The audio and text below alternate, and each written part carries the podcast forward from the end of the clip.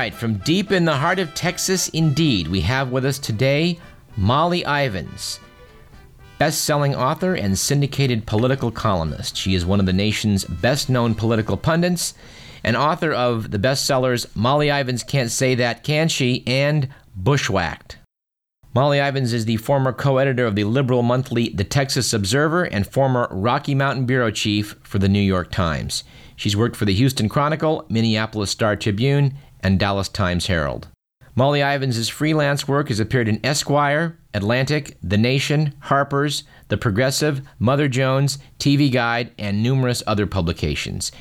She's a frequent guest on network radio and television shows.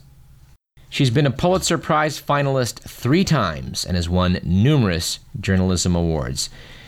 Currently, Molly Ivins has a collection of her irreverent observations of the dog and pony show of American politics collected as Who Let the Dogs In?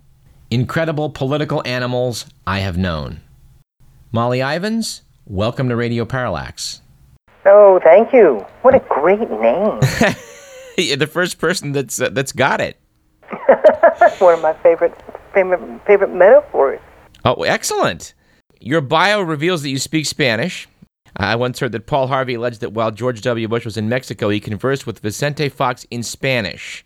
Uh, but you re- reveal in your book, however, that W once said in a debate, no es el verdad, with uh, la verdad, of course, being correct for that's not right.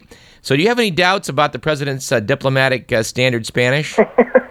I think it's one of the myths about Bush that Karl Rove really deserves a medal for.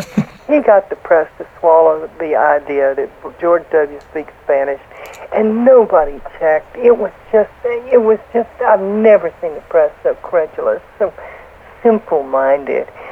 You know, Bush Bush speaks like Spanish too. Pasame el pan. There's no way you could have a conversation in Spanish. Well, your introduction to Who Let the Dogs um, In notes that um, you think politics matters to every American in more ways than most guess. And um, though you understand why people are cynical about politics, you feel a duty to sound a trumpet. Now, given your success with Bushwhacked, and, and Molly Ivins can't say that, uh, can she? Plus the popularity of what we're seeing with Al Franken and Michael Moore doing, uh, do you see America being shaken from political apathy? Yeah, well, I do think that there is a growing sense of concern that something is wrong here. Um, and of course, as usual, uh, people blaming it on all kinds of unlikely figures. Something is wrong. I don't know. It must be his fault. No, it must be his. Uh, but I think we are uh, getting the sense that it's not going terribly well. You you think that uh, politics and journalism are things that you care about very much, um, and from what you've seen covering campaign 2004, what are your odds of uh, Bush Cheney being reelected? Hmm. Well, now I guess we could do the horse race thing. Um, it's a terrible secret among political reporters. Uh, we bet on politics. I make money betting on politics. Excellent. The reason I do is because I'm much too smart to put any money down uh, any closer than six weeks out from election day. And I think anybody who does is a nincompoop. uh, I would no more call a political race uh, this far out than I could fly. And I think all the people you listen to on television confidently predicting one thing or another are just uh, not worth the price of admission. Um, I, Bush is beatable. It's very clear that he's beatable. Uh, but I think uh, I think Kerry's going to have to make a case for himself. You, you voted for Nader in 2000, but you noted that Texas was going to go for Bush no matter what. Do you have any words uh, for people who who are looking for Nader this year? Don't think Nader if you live in a swing vote, um, a swing state. I just, I just think that that would be irresponsible beyond belief. Well, now you've been writing about George W. Bush since at least 1989, from what I can see in uh, in in your book. Right. And uh, while you make it clear you don't hate the man and never have, you've noted his shortcomings from rather early on. Uh, no, so I'm proud of the fact that I spotted the fact that George W. had many weaknesses long before most people had ever heard of him. Well, we'd like to give you a chance, a moment to be able to say to the nation at large, I told you so. it was the most annoying thing any human being can ever say. But I was tempted last time when, my writing partner and I, Lou DuBose, did Bushwhacked after he'd been president for two years. And we were really tempted to start it by saying, if y'all had read our last book, we wouldn't have had to write this one. well, you're entitled. Um, one thing I want to ask someone who's been an observer of Texas politics, I've never had a chance to till till till this moment, that early on election night 2000, uh, Ann Richards, who Bush narrowly defeated for governor, said she was worried about what the Bushes might pull, something very much to that effect. That seems sort of prophetic in the wake of, of what transpired to many. And I have to ask you, did he win fair and square when he surprised uh, Governor Richards down in Texas? He did in '94. There's okay. no question about it. Yeah. Um, I mean, I don't think it, it occurred to anyone. Um, among other things, Ann, Ann ran a very poor campaign. I, I don't think she wanted to get reelected. She was just exhausted. You know, it was a God-gazing guns election. It was it was unpleasant and nasty. In your columns, you've talked about the alliance between country club Republicans and fundamentalist Christians. You also quoted in one of your columns Lyndon Johnson as noting that the civil rights efforts that he was embarking upon would take generations to achieve while costing the Democrats the South. Do you see any sign that the South is swinging away from conservatives and Republicans? Mm, it's generally considered pretty seriously red part of the country these days, the, the uh, old solid South. And I think it's too facile, it's too easy just to say, well, all the racists moved to the other party. You know, they all used to be Democrats, and they just and moved over, and that explains the whole thing. I don't think. I think it's much more complicated than that. And um, not that I think we are past race. I think that's a an uh, silly uh, thing to even argue. Uh, we very, very visibly are not. Uh, nevertheless, I think the politics of the of the South, like the politics here in Texas, you, you have a tremendous funda- uh, fundamentalist surge, uh, organized activities by conservative Christians for the first time. Um, they really did all the grassroots work in taking over the party here in Texas. Uh, and the year they triumphed was the year that Bush was uh, nominated for governor, largely on his old man's last name. Um, because the, the elder Bush comes out of the country club conservative wing rather than the Christian right wing. And at that Fort Worth Republican convention, state convention in Fort Worth that year, uh, you could see the Christian right just rise up and seize the party. Um, and it scared a lot of the old country club conservative people. Karl Rove and Bush, I think, to their credit, saw the opportunity there. And what they did in his six years as governor that was pretty impressive was they straddled that divide between the country club conservatives and the uh, uh, evangelical Christians. No Democrat has taken the White House from the North since JFK in 1960. Any any words on John Edwards and the Southern strategy?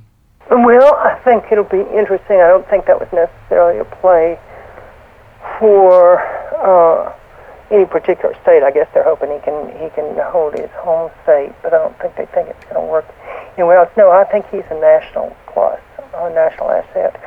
Um, it's kind of interesting. I can't wait to see him stacked up against Cheney.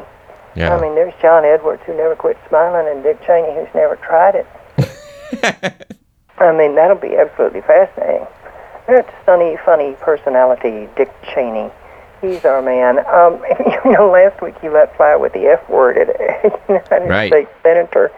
And afterwards, he felt he, he said he felt much better after he'd done it. And my reaction was, well, good. Anything that keeps Dick Cheney his usual chipper self is fine by me. Well, last question. We're just about out of time. Um, one of your columns I especially liked was when you mentioned you regret a piece you did on Mo Udall in 1976, the New York Times. You were you were hard on Udall and observed that Johnny Apple did a puff piece on Jimmy Carter, and you were sad the two men were not judged by a single standard. Uh, can you comment on the standards of journalism then and now? Well, that was an interesting case, and I'm glad I got to make a public apology for that. I thought I was doing the right thing. I thought I was being, you know, the complete professional journalist, and I was going to crawl over this guy's record, and I was going to find the dirt, and I was going to get everything. And I thought that was what I was supposed to do. And um, it turned out that I missed the real story, which was that Mo Udall was one of the most exceptionally decent people who uh, was ever in American politics. And they, you know, sometimes you do that, missing missing the forest for the trees. It's um, a good thing to be able to go back and say you were wrong. Yeah. The Bush people should try it occasionally. Molly Ivins, we're out of time. Unfortunately, I've got to turn you back over, but but thanks so much for speaking with us. Hope we can talk to you again. I enjoy it. All righty.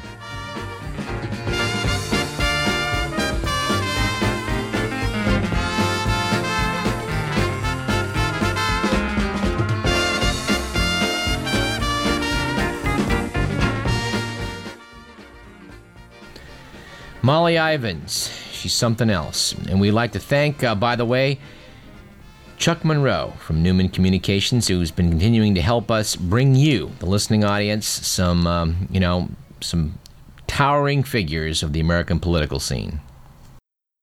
I'd been saving a Molly Ivins column to read to you. It is available in Who Let the Dogs In. Uh, this was from the Utne, uh, the Utne Reader. I just wanted to read one paragraph from this. According to Molly Ivins, here's how we make progress in Texas. Two summers ago, Governor Rick Goodhair Perry, the man has a head of hair every Texan can be proud of, regardless of party, appointed an Enron executive to the Public Utilities Commission. The next day, Governor Goodhair got a $25,000 check from Ken Lay. Some thought there might be a connection. The Gov was forced to hold a press conference at which he explained the whole thing was, quote, totally coincidental, unquote. So that was a big relief. You know, if we'd had a few more minutes with Molly, I would have liked to have asked, asked her about uh, some of the other dogs uh, she's been associated with. Tom DeLay is a guy I would like to pick Molly Ivins' brain about. There's a, currently an article in Vanity Fair, the July issue, all about uh, the most powerful man in the House of Representatives, Majority Leader Tom DeLay, former Houston exterminator. Um, Tom DeLay's a piece of work, but we'll, have to return to him another day with uh, someone else to talk about him. Another person I would have liked to have uh, bounced off her was Charlie Wilson. Charlie Wilson was a Texas congressman who, along with a rogue CIA agent, along with a rogue CIA agent, uh, got behind the operations to fund the Mujahideen in Afghanistan. You know, the operation that trained Osama bin Laden. There's currently a best selling book out by George Crile t- titled Charlie Wilson's War. We're going to talk about that in the show um, as soon as I read it. And another guy I would have liked to bounce off Molly Ivins was Paul Begala, who's a, a Democratic Party op- operative, fellow Texan of Molly's, and uh, another funny guy. I did want to quote uh, one little paragraph from his book, Is Our Children Learning? Based on a presidential quote from George W. Bush. This is from chapter three of Paul Begala's book. This is written, by the way, as Bush had entered the presidential campaign in 1999. Given how little the governor of Texas can do, and how badly Governor Bush has done it, it's no wonder Bush is touting his record as a businessman. But for Bush to claim he's been a success in business is like one of those early NASA chimps claiming he flew in outer space. He may well have been along for the ride, but his hands weren't exactly on the wheel.